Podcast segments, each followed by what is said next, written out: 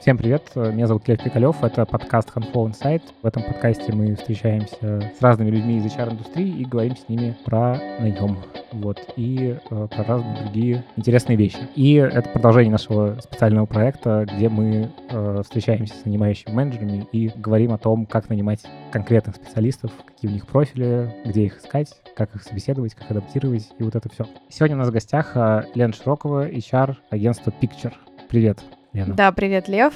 Спасибо, что пришла. Мы общались э, где-то год назад, наверное, уже с э, Севой Чигаевым из агентства Picture. Вот, и сегодня, наконец-то, может поговорить с HR агентства Picture, потому что э, тогда, насколько я помню, у вас HR еще и не было. Да, я пришла в Picture э, в декабре 2020 года. Собственно, с 1 декабря я начала развивать это направление, Мгм. то- потому что Picture, несмотря на то, что пандемия стала сложным временем для многих компаний, Picture вырос э, и в объемах, э, и в количестве проектов и людей. Соответственно, уже проблема того, как нанимать, где нанимать и кто будет нанимать людей, становится очень острой, потому что когда у тебя один человек там в месяц Ага. где-нибудь там в отделе, вы все вместе находите по рекомендациям этого специалиста, а когда штат уже становится ближе к сотне, Уже то сложнее. да, и текучка. На самом деле у нас небольшая текучка, но агентский бизнес так работает, что если приходит новый большой проект, например, выигран тендер, э, либо пришел какой-то клиент э, с комплексной услугой, то Надо с вероятностью, да, 80% э, СММщика, например, если это СММ-проект, нужно будет нанимать. То есть это человек, который будет вести проект, коммуницировать э, там внутри. Поэтому они всегда нужны. То есть у вас в целом как будто бы наем привязан к Проектам? планированию проектов, которые дальше будут. В целом, да. Но, то есть, смотри, мы нанимаем людей, э, например, не всегда под проект, когда мы понимаем, что команде уже становится напряженно и тяжело, а проектов не прибавляется, но, например, могут расти задачи внутри проектов. Либо у нас э, меняется внутренняя структура работы, там, меняются позиции в других отделах. Так как это все такой очень взаимосвязанный механизм, то отделы зависят друг от друга, поэтому, например, если мы берем нового продавца в отдел Newbiz, то, следовательно, наверное, Он да, в напродает течение двух месяцев нам понадобится еще один-два креативных менеджера, которые будут Мгм. делать предложения клиентские, которые будут продумывать стратегии и а, предлагать а, какие-то клевые механики по реализации рекламы и наших услуг. Круто. Мы, наверное, опустим часть про Picture, потому что если интересно про компанию послушать, то возвращайтесь на сколько-то выпусков назад, послушайте про агентство Picture. И сегодня я хочу с тобой поговорить про аккаунт-менеджеров. Собственно, мы затеяли этот проект, чтобы вообще как-то какой-то по рынку собрать бенчмарк э, про всяких разных специалистов. И вот мы сейчас до записи начали с тобой про это говорить, и выяснилось, что, в общем, аккаунт-менеджеры — это, ну, их называют черт знает как все. Что, кто это такие? Расскажи прям сразу с порога. Но смотри, аккаунт-менеджеры, давай просто замечимся с определением. Да. Для нас, а, у нас в компании сейчас эти люди называются менеджеры клиентского сервиса. Мгм. До этого это были аккаунт-менеджеры, у нас была небольшая реформация этого отдела, но это люди, которые являются первым лицом на стороне клиента от агентства. То есть это такой человек двуликий, который одним лицом повернут к клиенту, вторым к агентству, и, соответственно, он получает задачу от клиента, получает обратную связь, и все, что клиент хочет нам сказать, идет через него. Это такой интерфейс для А, клиентов, по сути. Да-да-да, такой фильтр. Вот, соответственно, также его задача — это менеджерить проект внутри. То есть он получает задачу, думает, кто ее может выполнить, собирает команду и распределяет задачи. Потом собирает это все обратно, Мгм. все, что уже выполнено, и отправляет клиенту готовый, там, не знаю, файл, презентацию, договор, что бы то ни было. Мгм. То есть это человек, который ведет проект. Если, например, мы говорим про in-house аккаунт-менеджера, то, наверное, это человек, который с партнерами работает. А как еще бывает? э, Вот бывает инхаус, а бывает как? А, агентство. Ну, то есть между... Смотри, in-house — это когда человек работает в компании Да. на компанию. Ну, то есть, грубо говоря, ты приходишь, э, там, пресловутый Яндекс Мгм. и являешься, там, аккаунт-менеджером Яндекса. На стороне Яндекса. На стороне Яндекса. То есть ты не общаешься с клиентом, ты общаешься с партнерами, с Мгм. Исполнителями. Это, ну, все-таки немножко другая специфика, наверное. Да, а э, в вашем случае... В нашем случае аккаунт-менеджер там, или менеджер клиентского сервиса, как мы их теперь называем, они общаются с клиентами. Мгм. Ну, по есть- для вас-то они тоже инхаус, для вашего агентства, они внутри вашего агентства или нет? Ну, смотри, здесь э, момент того, что именно агентский бизнес, Мгм. просто важно понимать. То есть, когда ты работаешь э, внутри компании и за цели Яндекса выступаешь, ну, образно, да, если мы Мгм. берем Яндекс, то аккаунт-менеджер в пикчере, он должен балансировать между целями клиента и целями пикчера. Ну да. То есть он Мгм. не может как бы ставить клиенту задачу пикчера. Мгм. У него немножко по-другому идет э, работа, поэтому, наверное, такие Не со- люди... Не совсем инхаус, короче. Да, люди из э, агентств, они лучше приживаются, чем Мгм. люди из инхауса в агентстве. Окей, а как еще их на рынке называют, этих ребят? Кто это? Это могут быть проект-менеджеры, это могут быть менеджеры проекта,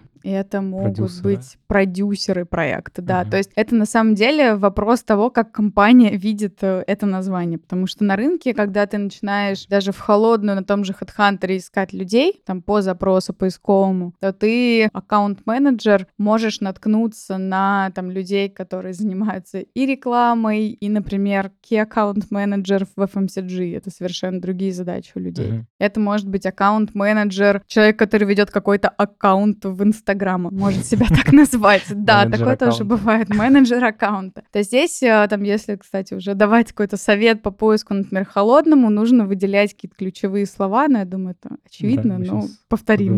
Это. Окей, если про ваш опыт говорить, менеджеры по э, работе с клиентом, так это называется? Менеджер клиентского А, сервиса. менеджер клиентского сервиса, простите. Ключевой скилл-сет. Это, я так понимаю, что это менеджеры в первую очередь. Это вот то, на что вы смотрите. Человек Ключевой скилл э, для нас, наверное, это какой-то коммуникативный навык, когда человек может представить себя, так скажем, продать себя на собеседовании и не мешкается. Ну, то есть все-таки менеджер, который работает с клиентами, который выруливает ситуацию, это ежедневная работа в коммуникации с э, клиентом, в коммуникации с командой. Приходится сталкиваться с разными ситуациями. И вот, наверное, один из э, основных факторов — это вот такое умение коммуницировать э, не слишком подробно, но и не оставлять пустоту в диалоге. То есть, когда Мгм. там человек приходит на собеседование, мы достаточно так, подходим лайтово к собеседованию. То есть я всегда прошу рассказать человеку о себе, Мгм. что вообще нам важно о нем знать, почему он к нам пришел, чем он занимался. И когда там диалог э, становится пустым, когда человек говорит, ну вот я работал в агентстве,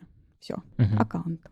И вот это, знаешь, неловкое молчание, и ты понимаешь, что, может быть, он неплохой, но для нас... Э, навыки не очень. Да, для наших клиентов, для наших задач он вряд ли подойдет, потому Ага. что это ежедневная коммуникация, повторюсь. Окей, значит, э, какие основные задачи в вашем случае таких менеджеров? Это Что они делают каждый день? Вот помимо коммуникации с клиентами Они командой. коммуницируют с клиентом и коммуницируют с командой. Основная задача — это получение брифа Мгм. и постановка задач и распределение их внутри команды. Ну и если типа совсем упростить, да. этого. Контроль сроков, да, постановка сроков, если нужна помощь менеджера. Ну, то есть в основном как-то приходит клиент с запросом либо на новую услугу, либо пришел клиент из отдела нового бизнеса, которого привели, и, и ребята там берут работу уже проект проданный, берут бриф, распределяют задачи внутри команды, спрашивают команду, там, сколько им примерно нужно на задачу. Если есть какие-то жесткие сроки, то их определяют для команды и уже собирают проект. Мгм. А есть ли какое-то деление там на джуниоров, медлов, сеньоров вообще? Там, а, оно довольно привычное для разработчиков. Вот такой специальности есть? Ну, смотри, мы сейчас пытаемся внедрить э, грейдовую систему в целом в агентстве. Мгм. Например, у нас это есть уже, работает в SMM-отделе, в отделе клиентского сервиса, так как он прям недавно реформировался, то мы прям это в моменте, наверное, делаем и будем делать. Конечно, есть уровни, ну, то есть ты понимаешь, что, например, человек э, готов брать на себя задачу наставничества, человек может э, вести большую группу клиентов, Мгм. у него есть там какие-то стажеры, джуны, подчиненные, он Это готов сеньор, к этому. короче. Да, это сеньор. Ну, то есть у него, соответственно, больше кладная часть, э, у него больше задач, у него больше клиенты в работе. Если это человек middle, который готов просто там вести несколько проектов, но при этом он пока не хочет или не может взять на себя, например, э, функцию наставника или ему не интересно работать с кем-то в паре, ему интересно там вот просто одному вести своих клиентов и взаимодействовать с командой по бытовым вопросам, то окей, он middle. Мгм. Опять же, с джуном какой вопрос? Кого мы считаем джуном? Мгм. Ну, то есть э, если мы считаем джуном совсем специалиста без опыта, то я бы назвала его стажером. Мгм. А если мы говорим про джуна как специалиста, который, может быть, там отработал полгода там, или несколько месяцев, у него была стажировка в подобном отделе, или у него было несколько стажировок, ну, то есть здесь нужно смотреть а, индивидуально, потому что джунов как таковых у нас сейчас, наверное, нет. Мгм. Ну, это, наверное, видимо, судя по тому, как это там в разных других специальностях, условно, джун, мидл и сеньор, они различаются просто количеством времени, которое ты должен тратить на то, чтобы это все работало. Но Джуном смотри, с джуном а, тут он еще различается тем, что он может меньше проектов на себя взять. Это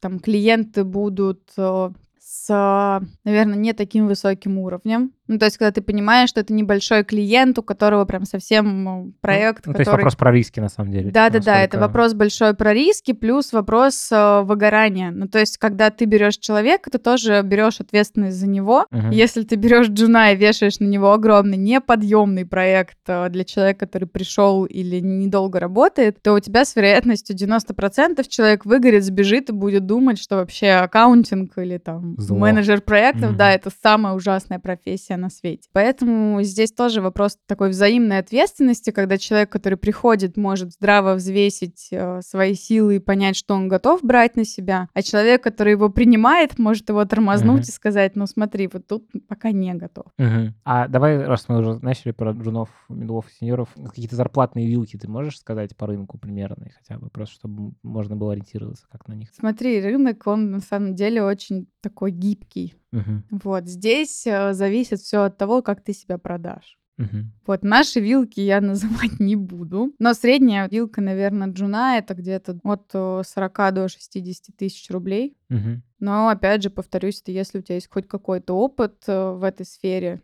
ну, либо там у тебя был смежный опыт. Мгм. Потому что нулевого человека, скорее всего, возьмут на стажировку, либо с какой-то прям совсем минимальной ставкой, просто чтобы не было обидно там, за Мгм. потраченное время. Окей, мы мидлы. А, мидлы, смотря кого, опять же, мы считаем мидлами, но где-то до 120, наверное. Мгм. И уже от 120 это ставка сеньор А уверенного. м, у сеньора хотя бы из того, что ты слышала по рынку, макс как максимально какая? Но смотри, опять же, а, например, у нас а, система мотивации менеджеров построена на плане. То есть у нас есть план по услугам, которые мы предоставляем клиенту. Но, соответственно, он достаточно реальный, и есть квартальный бонус а, у каждого аккаунта за то, что он выполняет или не выполняет план. Мгм. Там, соответственно, от процентов. То есть, если ты прям очень бойкий аккаунт, который может апсейлить клиента каждый день, предлагать ему спецпроекты, посевы, SMM, что-то еще, то, ну, думаю, 1250 вполне реальная Мгм. цифра. А у вас есть, ты уже просто упоминала, значит, э, часть, ну, фикс какой-то, плюс, я так понимаю, что есть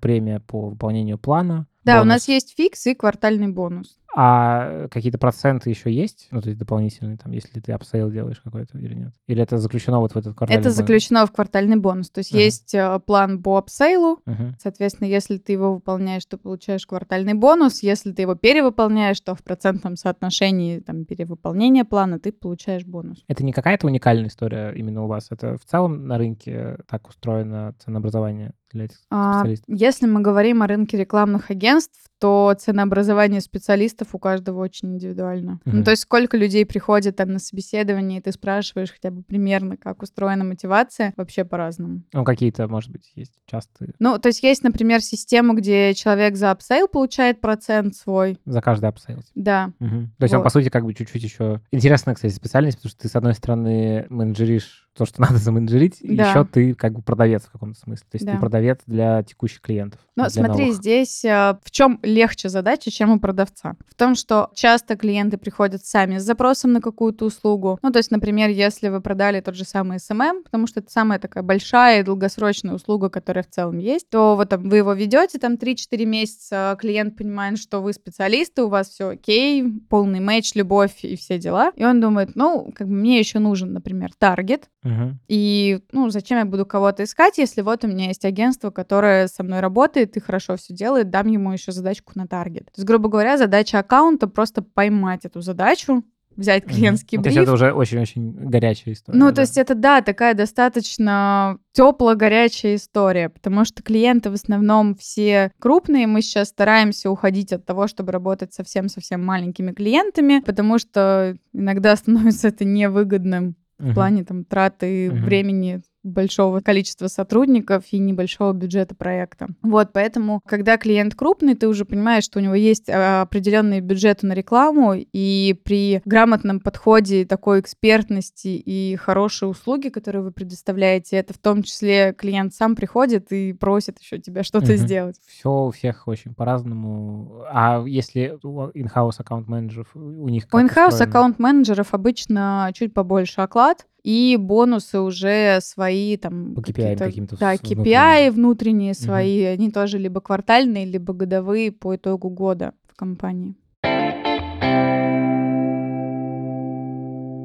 Ну, еще хочется немножечко, ты уже, в принципе, сказала, что основная история — это коммуникативные. Какие-то еще есть такие вот обязательные штуки, которые характеризуют эту специальность, кроме коммуникации? Ну, например, мы на любом собеседовании в компанию обращаем очень большое внимание на какой-то культурный бэкграунд человека, Мгм. вообще чем он увлекается, что он читает на досуге, какие у него хобби. У нас в целом такая политика компании, что мы стараемся использовать э, экспертизу сотрудников, но в хорошем смысле, то есть если у тебя есть э, хобби, например, у нас есть э, мальчик в SMM, уже не мальчик, сотрудник. СММ-отдела, это наш старший СММщик, он отлично справляется со своими задачами, но вот, например, на досуге он любит э, посмотреть Twitch, это вообще увлечение, тема, он там и в игры играет, э, и постоянно в тусовке в этой. Мгм. И он предложил нам развивать э, блогерское направление в Твиче. Ну, соответственно, брать под это целую команду с рынка это не очень выгодно, потому что горячих клиентов у нас нет. Мы сказали, ну, если ты хочешь, давай. Мгм. И он такой, да, я возьму эту задачу. То есть сейчас у него уже продано два предложения, а, учитывая то, что он занимается этим на досуге, это вообще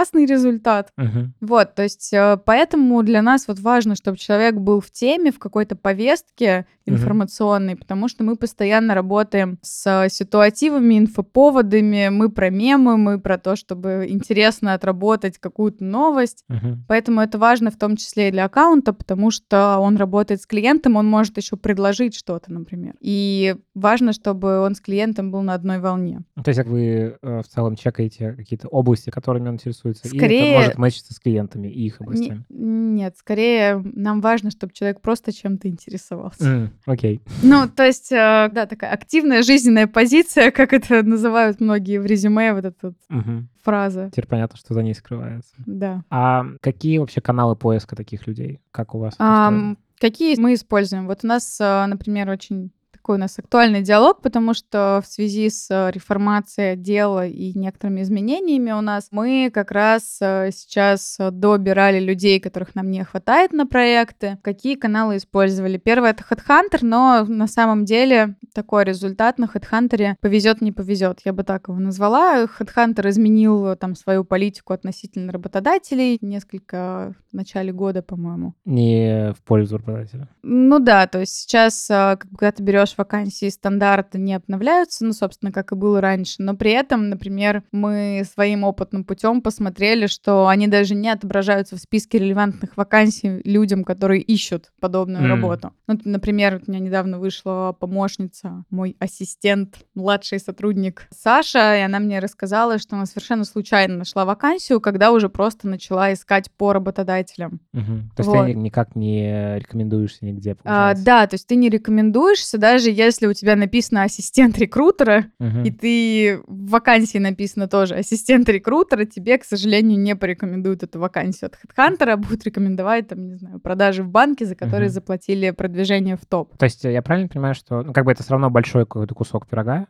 Headhunter, но доходимость до следующих этапов не супер большая. Смотри, да, по HeadHunter такая имиджевая больше история, потому что у нас пока на сайте нет возможности сделать раздел вакансий, это связано там с разработкой сайта и коммуникацией с людьми, которые его делают, поэтому когда люди замотивированы именно на пикчер, приходят там в личку или открывают HeadHunter, Вам Здорово, если Мгм. есть все вакансии, которые у нас есть. То есть это стоит э, там тысячу рублей примерно одна вакансия в пакете стандарт, это ну, минимальный пакет. Соответственно, когда у тебя на HeadHunter есть весь э, спектр вакансий, которые ты ищешь, у тебя ну, количество людей, которые узнают о них, увеличивается. Мгм. Какие еще каналы? По каналам еще телеграм-каналы используем активно. Это там работа в digital, промо-поиск, интересная работа в Москве. Ну, совершенно такие обычные. Не используем супер дорогие, там, например, Finder вакансий мы не используем, он там стоит около двух тысяч рублей, по-моему. Мгм. То есть э, у нас нет такой сильной проблемы с э, откликами, чтобы мы прям вкладывались десятками тысяч э, в размещение вакансий. Мгм. Если нам нужен большой объем, например, как бы было сейчас, нам нужно было два специалиста, и причем такого хорошего, уверенного уровня. А одного мы нашли на HeadHunter, как это ни странно, Мгм. забавно, но вот да. То есть мы посмотрели трех людей из HeadHunter, и одного из них э, выбрали. А откликов было примерно 50-60. Мгм. Ну, то есть там очень неприятная воронка относительно именно работы рекрутера. А неприятно в каком смысле? Ну, тебе очень много приходится отсеивать. М. Ну, то есть из 60 людей тебе подошло 3-4 резюме, из Ну да. которых ты одного взял на работу, и то это большое везение. Да, и, что-то еще есть секретное? секретное? Телеграм-каналы. А, Мы активно используем свои соцсети. А, У меня достаточно было большое количество откликов с нашего недавнего поста в Инстаграм и по другим соцсетям, которые расширили. Мы собрали большую карусель с вакансиями и выставили. Мгм. Ее репостнул еще Артем Крашенинников, поэтому отклик был большой. Вот, ребята приходят. Но в целом, повторюсь, у нас нет какой-то проблемы с откликами. А Обычно просто нужно время. Если вакансия очень срочная, я стараюсь в холодную просто искать, потому что так быстрее. Холодную в смысле сорсить, как бы? Да, да, людей искать. Это, ну, вы хантите в целом. У вас есть такая практика. Смотри, я бы не назвала это хантингом, потому что когда я работала как раз а, с а, уровнем топ и middle, вот это было действительно хантинг, Мгм. когда ты просто выписываешь для себя на день список компаний, заходишь к ним через какие-то окольные пути кросс-отделов, либо по твоим там бывшим знакомым, Мгм. и просто снимаешь структуру всей компании, понимаешь, кто за что отвечает, кто тебе нужен. А, опять же, окольными путями находишь их контакты и созваниваешься. Это действительно хантинг. Мгм. Когда люди висят на HeadHunter, когда у них, вот, не знаю, там где-то есть э, резюме на Ну да, это уже- Фейсбуке, кого-то порекомендовали, это такой Легкий сорсинг. да, легкий сорсинг, а ты просто находишь людей, которые подходят тебе по компетенциям, и предлагаешь им рассмотреть вакансию, пишешь, что вот есть такие задачи, интересно Мгм. было бы решать. Ну, у нас вот как раз э, пока не было таких людей, которых мы взяли на работу именно в аккаунтинг, потому что мы как раз сегодня с Сашей собрали эти резюме и будем писать. Не- В целом, там есть ощущение какой-то перегретости? Ну, то есть вот я вот общаюсь с э, разными рекрутерами, HR, и э, в основном, конечно, там все говорят, что вот есть перегретый рынок разработки, там реально прям вообще рубил в- за специалистов. Вот в этой области есть какие-то такие истории или в целом все А, ровненько? Ну, за хороших спецов всегда есть э, Ну да. Рубилова. То есть здесь человек, конечно, с опытом, он ценится. И у нас вот был кандидат, который отказался от оффера. Мгм. Он а, пообщался с нами, и скорее это было так, знаешь, использовать для контроффера в компании а, наш оффер. Ну, то есть есть... Ну, мне на самом деле это было очень приятно, потому что я уже забыла это чувство, когда кандидат получает оффер, выбивает контроффер в своей компании и такой тебе извини. Потому что у нас обычно все оферы принимаются, если они делаются. Окей, а давай немножко про собеседование поговорим. Давай. Как собеседуют аккаунтов, э, какие-то ваши фишечки, как вы Ну, у нас Отсеивать. стандартная форма собеседования, она не в вопросах каких-то жестких, допросных, у нас нет Мгм. стресс-интервью. Я всегда прошу людей сначала рассказать о себе, про свой бэкграунд, про свои увлечения, почему вообще им пикчер приглянулся, где они его нашли, и вообще знают ли они наши кейсы или там, в первый раз слышат увидели на HeadHunter. Вот, вторым блоком я предлагаю рассказать нам о вакансии, кого мы ищем, насколько мы мэчимся, и дальше уже там вопросы друг другу позадавать по ходу. на Как- что ты внимание обращаешь? как это обычно бывает? Там Человек Мгм. начинает рассказывать о себе, мы задаем по ходу вопросы. А, Например, в случае с э, аккаунт-менеджером или там, менеджером клиентского сервиса, как Мгм. он у нас называется, мы задаем вопросы, помимо, например, каких клиентов ты вел, э, как выглядел процесс твоей работы. Просто, вот, например, с этой конкретной позицией очень важно на собеседовании, там, либо в телефонном интервью уточнить, какие задачи стояли перед человеком. Мгм. Потому что вот менеджер проектов, project аккаунт, это может быть человек, который общается больше с клиентом, либо, например, это может быть такая прокладка между клиентским менеджером и командой в агентстве, которая именно собирает, э, ставит задачу, но не общается с клиентом. Такое тоже случается. Мгм. Вот здесь важно уточнить, э, какие задачи перед ним стояли, что он делал, с какими клиентами работал. Для нас, например, важно, работал ли он со сметами, с денежными вопросами, с часами, Мгм. потому что в том числе у нас ребята этим занимаются, конечно, в паре с каким-то финансовым департаментом, с руководителями отделов, но это все нужно собрать в форму для клиента. Угу. Спрашиваем вопрос про стресс, как вообще относится к стрессу, как он его переживает, э, как э, воспринимает обратную связь. Угу. А Там... в целом, я правильно понимаю, что это позиция, которая очень подвержена стрессу в целом, много стресса об этом? Изначально. Здесь э, все зависит от того, как ты подходишь к своей работе. Когда ты приходишь э, в клиентский сервис, и если это осознанное местонахождение твое здесь, то если твое осознанное нахождение в отделе клиентского сервиса, то ты должен понимать и, наверное, понимаешь, что у клиента не всегда бывает все хорошо. Он периодически будет чем-то недоволен, а, нужно будет носить правки, uh-huh. работать с командой. То есть если ты не настраиваешь себя таким образом, что там кто-то обижает твою работу, а настраиваешься таким образом, что это часть вот Процесса. жизнедеятельности uh-huh. работы с клиентом, то тебе будет намного легче воспринимать это все. Но достаточно все равно стрессово тяжелая работа, потому что а, обычно сжатые сроки, а, есть какие-то дедлайны внутренние в команде, когда ребята уже сделали, и правки сложно куда-то впихнуть. Угу. Но в целом это все менеджерится. А есть какие-то вещи, которые ты прям, когда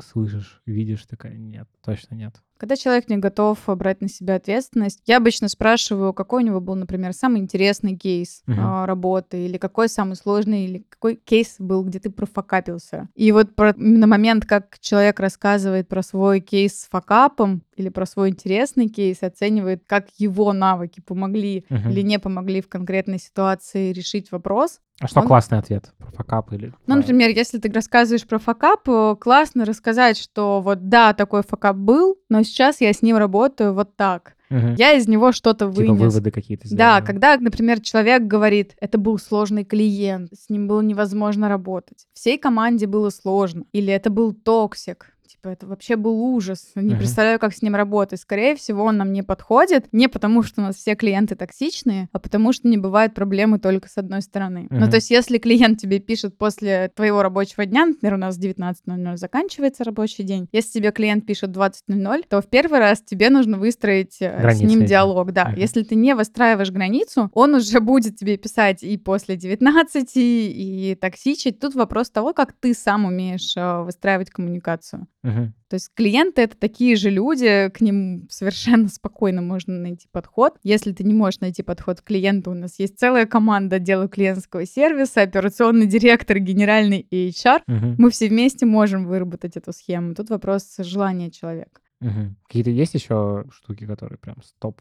А, я еще обращаю внимание на то, как человек рассказывает, например, почему он ушел с предыдущей работы, угу. либо почему он уходит. Опять же, тут такая ситуация, что когда начинается прям какой-то хейт э, работодателя, ну да, это это очень смущает, да. да, но знаешь, как бы потом про меня также будут говорить, что угу. там у нас пикчер вообще ужасное место. Угу. Нет, это не так. То есть никогда не бывает проблемы с одной стороны. То есть у меня всегда вопрос, а почему ты тогда пришел в это место? Почему ты в нем так долго работал? Ну да. И как ты вообще в своей жизни и своей карьере делаешь выбор? По принципу, кто возьмет, или по принципу, uh-huh. там, я знаю эту компанию, мне интересно, я uh-huh. просорсил хотя бы минимально отзывы на сайтах работных, э, каких-то, не знаю, в Фейсбуке нет ли каких-то негативных комментариев. Ну, то есть это все выбор человека, поэтому, знаешь, когда про отношения вот плохо говорят, да, да, очень да, я странно. Я думаю про это, что когда да. ты встречаешь человека, который говорит, о, все мои бывшие просто чудовища. Да, да вот так же м-м, типа, все мои вышло? бывшие работодатели да. ужасные люди, да. но вопрос, может быть, что-то с тобой тоже не так, раз да. ты их всех выбирал. Это правда. А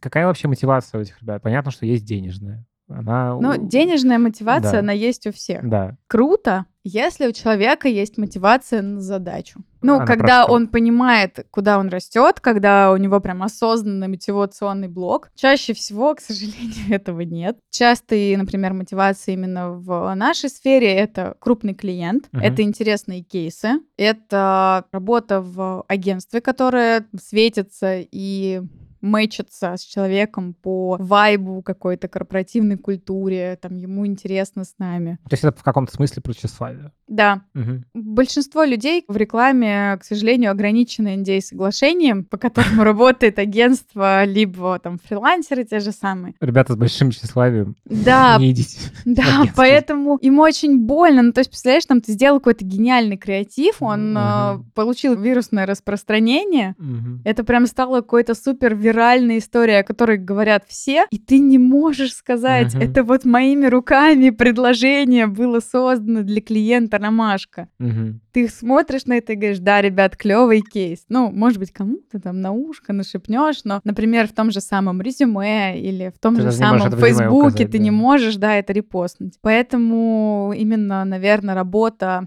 в агентстве, которое крупное, у которого есть интересные кейсы, в том числе привлекает, потому что, ну, отображает э, в том числе твой уровень, Мгм. когда ты становишься частью команды. Какие-то еще есть специфические штуки на собеседовании? Или в целом это все равно ну, в рамках разговора, может, какие-то еще подковыриваешь вещи? Но мы, например, еще задаем вопрос э, такой на токсик. То вот что ты будешь делать, если вот твой коллега достаточно токсично общается? Токсично это как? Токсичность, она для каждого же своя. Ну да, это... Ну, то есть вот если для тебя субъективно он общается токсично, но при этом вы с ним работаете по проекту, что ты будешь делать? Что надо делать?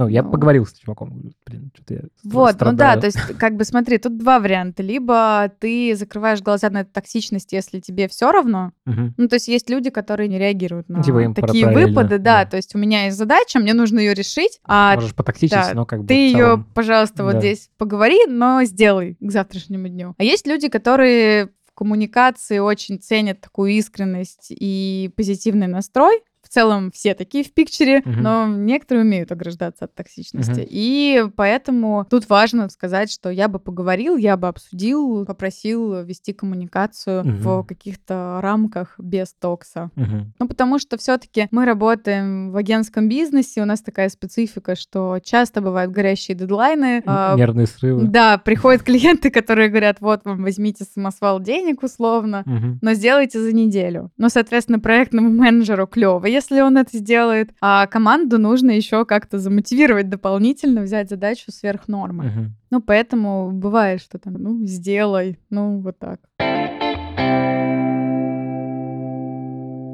А вы часто промахиваетесь? Ну, условно, на собеседовании вроде все ок, потом человек выходит, и что-то вот... Как вообще понять, все ли ок там в первые несколько М. месяцев работы? Слушай, ну мы промахиваемся, если честно, не часто. Я тут Мгм. недавно писала небольшой комментарий для состава, по-моему. Они попросили рассказать, а, почему а, увольняют людей в пикчере. М, Вот у нас а, пока не было ни одного увольнения за тот период, который я работаю. Не могу сказать. Ну, то есть смотри, на испытательном сроке мы смотрим на то, насколько вообще человек мэчится с нами там по корп-культуре, какому-то вайбу, потому что это важно, и насколько он а, с клиентом находит э, возможность коммуницировать. А если там не получается с одним клиентом, мы даем шанс с другим клиентом реализоваться. Если это какая-то история периодичная, что не получается, Мгм. то обычно люди уходят сами. Ну, то есть им просто приходит понимание, что они не хотят в этой профессии. Но это было связано с тем, что раньше мы там брали людей, которые не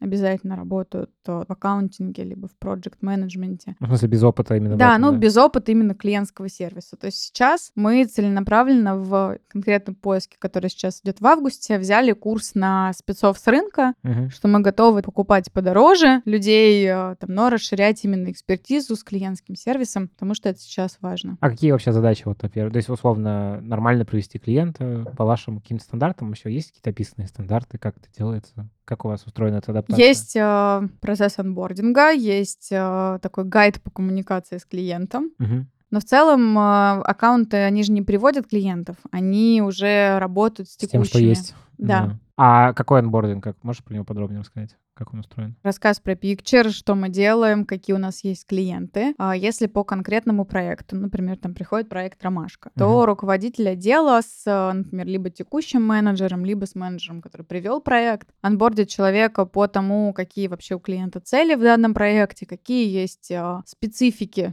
у самого клиента. Ну, то есть персонально, например, коммуникация может выстраиваться совершенно по-разному. Есть клиенты, которые там Росгоскорпорации, которые на Мгм. таком корпоративном стиле, Все по электронной почте. все по субординации, да. там Евгений Владимирович, э, доброго дня, вас беспокоит, там Елена, Мгм. аккаунт-менеджер рекламного агентства Picture, там по нашим договоренностям, ну вот что-то такое. А есть клиенты, которые типа привет, там как дела с брифом, когда что Мгм. будет, давайте еще мемчики запилим, типа пришлем бриф завтра, ну вот такая коммуникация. А вы где-то описываете все это? Э, Это хранится в головах у каждого из аккаунтов? Это ведёт? хранится в чате проекта в закрепе. Мгм. То есть его постоянно пополняют. Это хранится в карточке проекта. Мгм. А это у вас какая-то система внутренняя? Да, у нас есть Notion, мы Мгм. активно его используем, у нас закреплены проекты, закреплены статусы, там есть все презентации, которые делали для клиента, есть а, клиентские вот эти все брифы, все Мгм. собрано. Окей, а и, э, значит, вот это все рассказываете, как-то еще анбординг,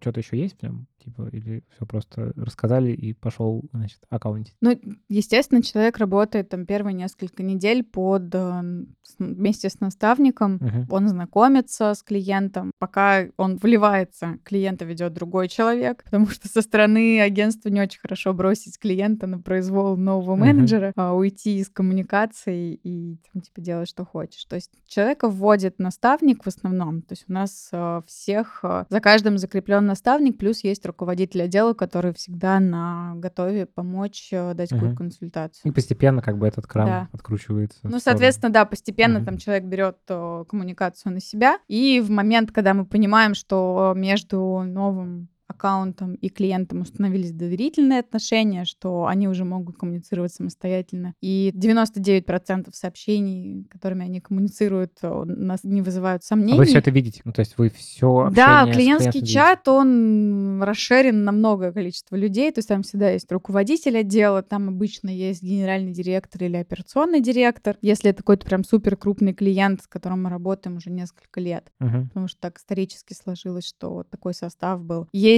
э, м, менеджер, который продал проект, то есть, соответственно, он тоже смотрит, чтобы с ним все было Мгм. хорошо. И есть э, люди, которые делают этот проект в основном, если это, например, услуга SMM, то SMM-менеджер. Естественно, А Где, у вас чаты? Это Телеграм? телега. Мгм. Мы в Телеграме в основном работаем. С одной стороны, это достаточно сложно, потому что у тебя смешивается личная Да. коммуникация, рабочая. И сейчас мы даже ребят предупреждаем, что если есть какой-то второй аккаунт в Телеграме, может быть, стоит э, Пользоваться его, им. да, его Да. завести, потому что просто теряются сообщения личные иногда. Мгм. Ну, у меня так точно. Да, Там это правда. такая помойка иногда из откликов э, каких-то непонятных предложений по сотрудничеству и рабочих сообщений, что там сообщение от брата, мамы или кого-нибудь еще, я уже вывела в WhatsApp, как бабка.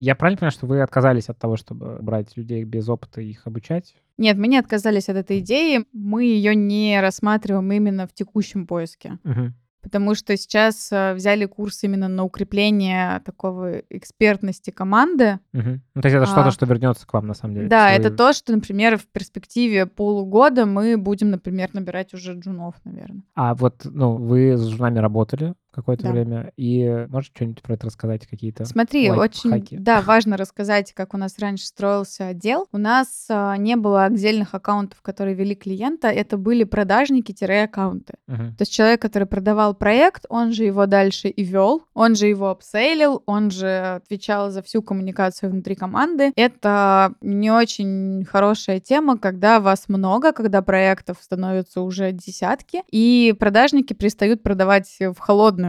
Они Мгм. еле-еле успевают закрывать то, что есть. Поэтому мы решили людей выводить в отдельный отдел. У нас так э, был небольшой отдел аккаунтинга на одном якорном клиенте, которому действительно нужен был прям постоянный менеджер. И мы поняли, что нам нужно вот таких менеджеров сделать, просто их объединить. И это будет крутой отдел, который будет заниматься клиентским сервисом. Сейчас это все работает. То есть ребята, которые были до этого с селзами, аккаунтами, они э, перешли в отдел клиентского сервиса, потому что в целом они уже ведут своих клиентов, им это интересно. И, наверное, стать аккаунтом — это такой более-менее логичный рост для Мгм. продажника, потому что в какой-то момент люди в основном устают от таких Мгм. активных холодных продаж. Ну да, это... Но это все зависит, э, на самом деле, от персоналии, потому что кто-то может там, до конца дней продавать, продавать и продавать. Бывают прирожденные такие продажники, Мгм. знаешь. А у вас всякие каналы есть вроде там рекомендаций, ну, как с тобой было в твоем случае, что тебя Мгм. изнутри компании порекомендовал какой-то человек, э, и ты пришла работать. Вот с аккаунтами такая история у вас работает или нет? Да, буквально сегодня собеседовали девочку, которая порекомендовала наша сотрудница. Мгм. Они раньше работали вместе, и они как-то на связи были, и ей там написала «Привет, есть ли у вас вакансии, и отправила мне резюме, мы посмотрели ее сегодня, скорее всего, будем Мгм. брать. Класс. А еще интересно, ты вот сказала про, ну, вот это условное деление на джунов, мидлов, Мгм. синьоров. А дальше у них какой-то есть карьерный путь, какой-то более-менее понятный из аккаунтов, куда можно вырасти? Или это очень индивидуальная А, история? смотри, здесь достаточно индивидуальная история. Наверное, она касается того, что в целом у людей, которые работают с продажами и клиентским сервисом, вилка заработных плат э, чуть выше, Мгм. чем у стандартных спецов. То есть Picture, он открыт для миграции сотрудников. Мы там всегда готовы обсуждать переходы там, из отдела в отдел. Тут вопрос, э, насколько это будет релевантно отделу и насколько это интересно человеку. Наверное, более какой-то логичный переход аккаунта в руководителя, например, а, либо клиентского сервиса, либо, например, службы там, обучения, может быть, даже, потому что он как раз а, в этой постоянной коммуникации понимает, как правильно проводить онбординг. Мгм. Но вот именно в агентстве, наверное, только просто расти по грейдам. Мгм. Понятно. Потому что сложно себе представить, а, например, руководителя SMM из бывшего аккаунта. Ну, Ну, Типа предметная область э, совсем не Да, да, да. Мгм. Ну, То есть, если он сможет придумать себе задачу, То ок. то мы готовы помочь Мгм. ее реализовать. Если не сможет, здесь, наверное, вопрос э, интереса. Зачем нам это и зачем это человеку? Круто. А можно ли тебя будет попросить какой-нибудь составить такой лайтовый чек-лист про аккаунт? Как найти хорошего аккаунта? Какой-то, ну, может быть, какие вопросы задать? Ну, какой-то просто тезисно, как ты это видишь. Ну, в смотри, Notion, здесь, может, а, поделились. Э, Скорее, нам нужно понять, где его искать, Мгм. или как э, в конкретном случае отталкиваться от своих задач. Мгм. Ну, то есть э, ситуация первая. Если ты хочешь найти аккаунт с опытом в рекламе, то ты там должен составить список конкурентов, если ты хантишь. Мгм. Там, понятно, разместить вакансии, посмотреть отклики, посорсить по конкурентам, кто где есть, какие позиции, как они называются, Мгм. А, написать провести этим такой анализ людям. рынка. Да, провести Мгм. анализ рынка и понять, где тебе искать людей, кого ты хочешь схантить. Если ты хочешь просто найти аккаунт, э, не обязательно с опытом в рекламе, но просто того, кто умеет вести проект, это другая история, там просто выложить вакансию, а, расширить ее где нужно и сидеть, ждать отклика. Ага. И, э, ну, про э, собеседование, если резюмировать, то мы смотрим на Ну, контекст для человека. меня самое важное, да, как человек презентует себя, как он себя продает э, и как реагирует на вопросы. Мгм. То Ну, типа, есть, комфортно ли тебе с ним общаться да, в том числе? Да, потому что если человек не умеет э, строить диалог, и он не может смодерировать нашу беседу, Мгм. то беседу с клиентом ему будет смодерировать э, раза в четыре сложнее, потому что мы все-таки настроены на такой позитивный лад общения, а клиенты бывают э, иногда настроены уже на такой, На таком напряженном вайбе. да, на напряженном вайбе, когда Мгм. особенно если что-то не получилось, и даже если причина не в нас, то это нужно донести и заполнить эту пустоту. Не нужно говорить, ну, мы не виноваты, и все. Мгм. Ну, я работала в агентстве. Мгм. Ну да. А скажи, вы как-то автоматизируете найм? Пока нет. У нас есть HandFlow, Мгм.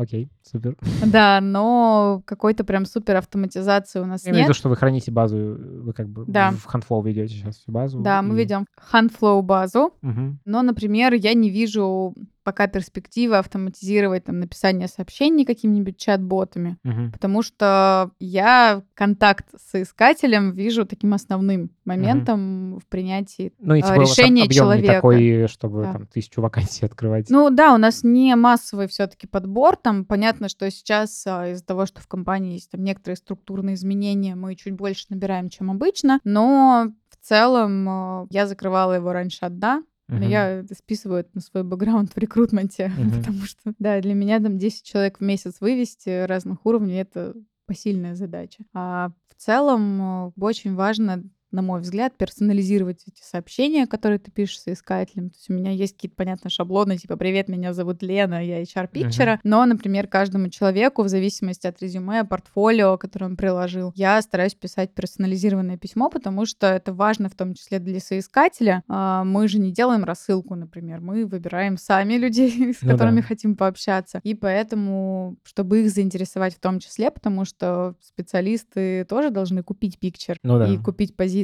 а, я пишу именно персонализированно. А почему Handflow вы решили посмотреть? Потому что Handflow наши друзья. Ага, все хорошо. Все понятно. Все пока. Ну, на самом деле вопрос еще был в том, что Handflow достаточно демократичные цены относительно небольшого бизнеса. То есть, а, например, потенциально, если заморочиться и отказаться от технологических э, штук, можно там вести в каких-то Google таблицах, Мгм. свою базу создать и сохранять это все. То есть, например, мы рассматривали поток для себя, мы рассматривали Experium, по-моему, Мгм. называется база. Я раньше в Анкоре в ней работала. И ну, там были на порядок выше цены, чем в Handflow Мгм. годового обслуживания, при том, что у нас нет таких объемов, которые Окупались бы. покрывали бы, Мгм. да, эти расходы. Круто. Еще такой вопрос. Мне интересно, вы считаете стоимость найма? Нет, мы не считаем стоимость найма пока. Мгм. Вот, но мы очень хотим к этому прийти. У нас э, в январе вышел в том числе новый финансовый директор, Мгм. и сейчас мы активно с ней идем к тому, что до конца года сделаем систему подсчета именно стоимости найма одного сотрудника, чтобы в том числе это можно было считать в смету проекта. То есть, когда, Мгм. грубо говоря, ты ищешь человека, ну, например, бухгалтерию в HR, это все-таки такие, можно сказать, обслуживающие отделы, Мгм. которые не приносят деньги напрямую. Но когда ты ищешь человека в SMM под проект, который пришел неделю назад, и у тебя срок неделя найти хорошего СММщика со знанием квантовой физики, например, Мгм. то, соответственно, твои трудозатраты, затраты на вакансии и затраты на то, чтобы человека найти, они должны все-таки, наверное, считаться в Ну себестоимость да, проекта. это правда. Ну, то есть это такой узкий специалист, у меня просто был реально этот кейс недавно, поэтому я его привожу. В смысле, И реально квантовый. Реально, да, должен быть человек, который знает, а, как нарисовать мем, как его придумать, умеет шутить, но знает квантовую физику. Офигенно. Ну, при этом он не миллион рублей зарабатывает, Ага, понимаешь? То есть как бы да. там ставка даже, ну, такая средняя. Мгм. То есть обычный просто СММщик, который вот ведет аккаунт Таролог Ирина, Ага.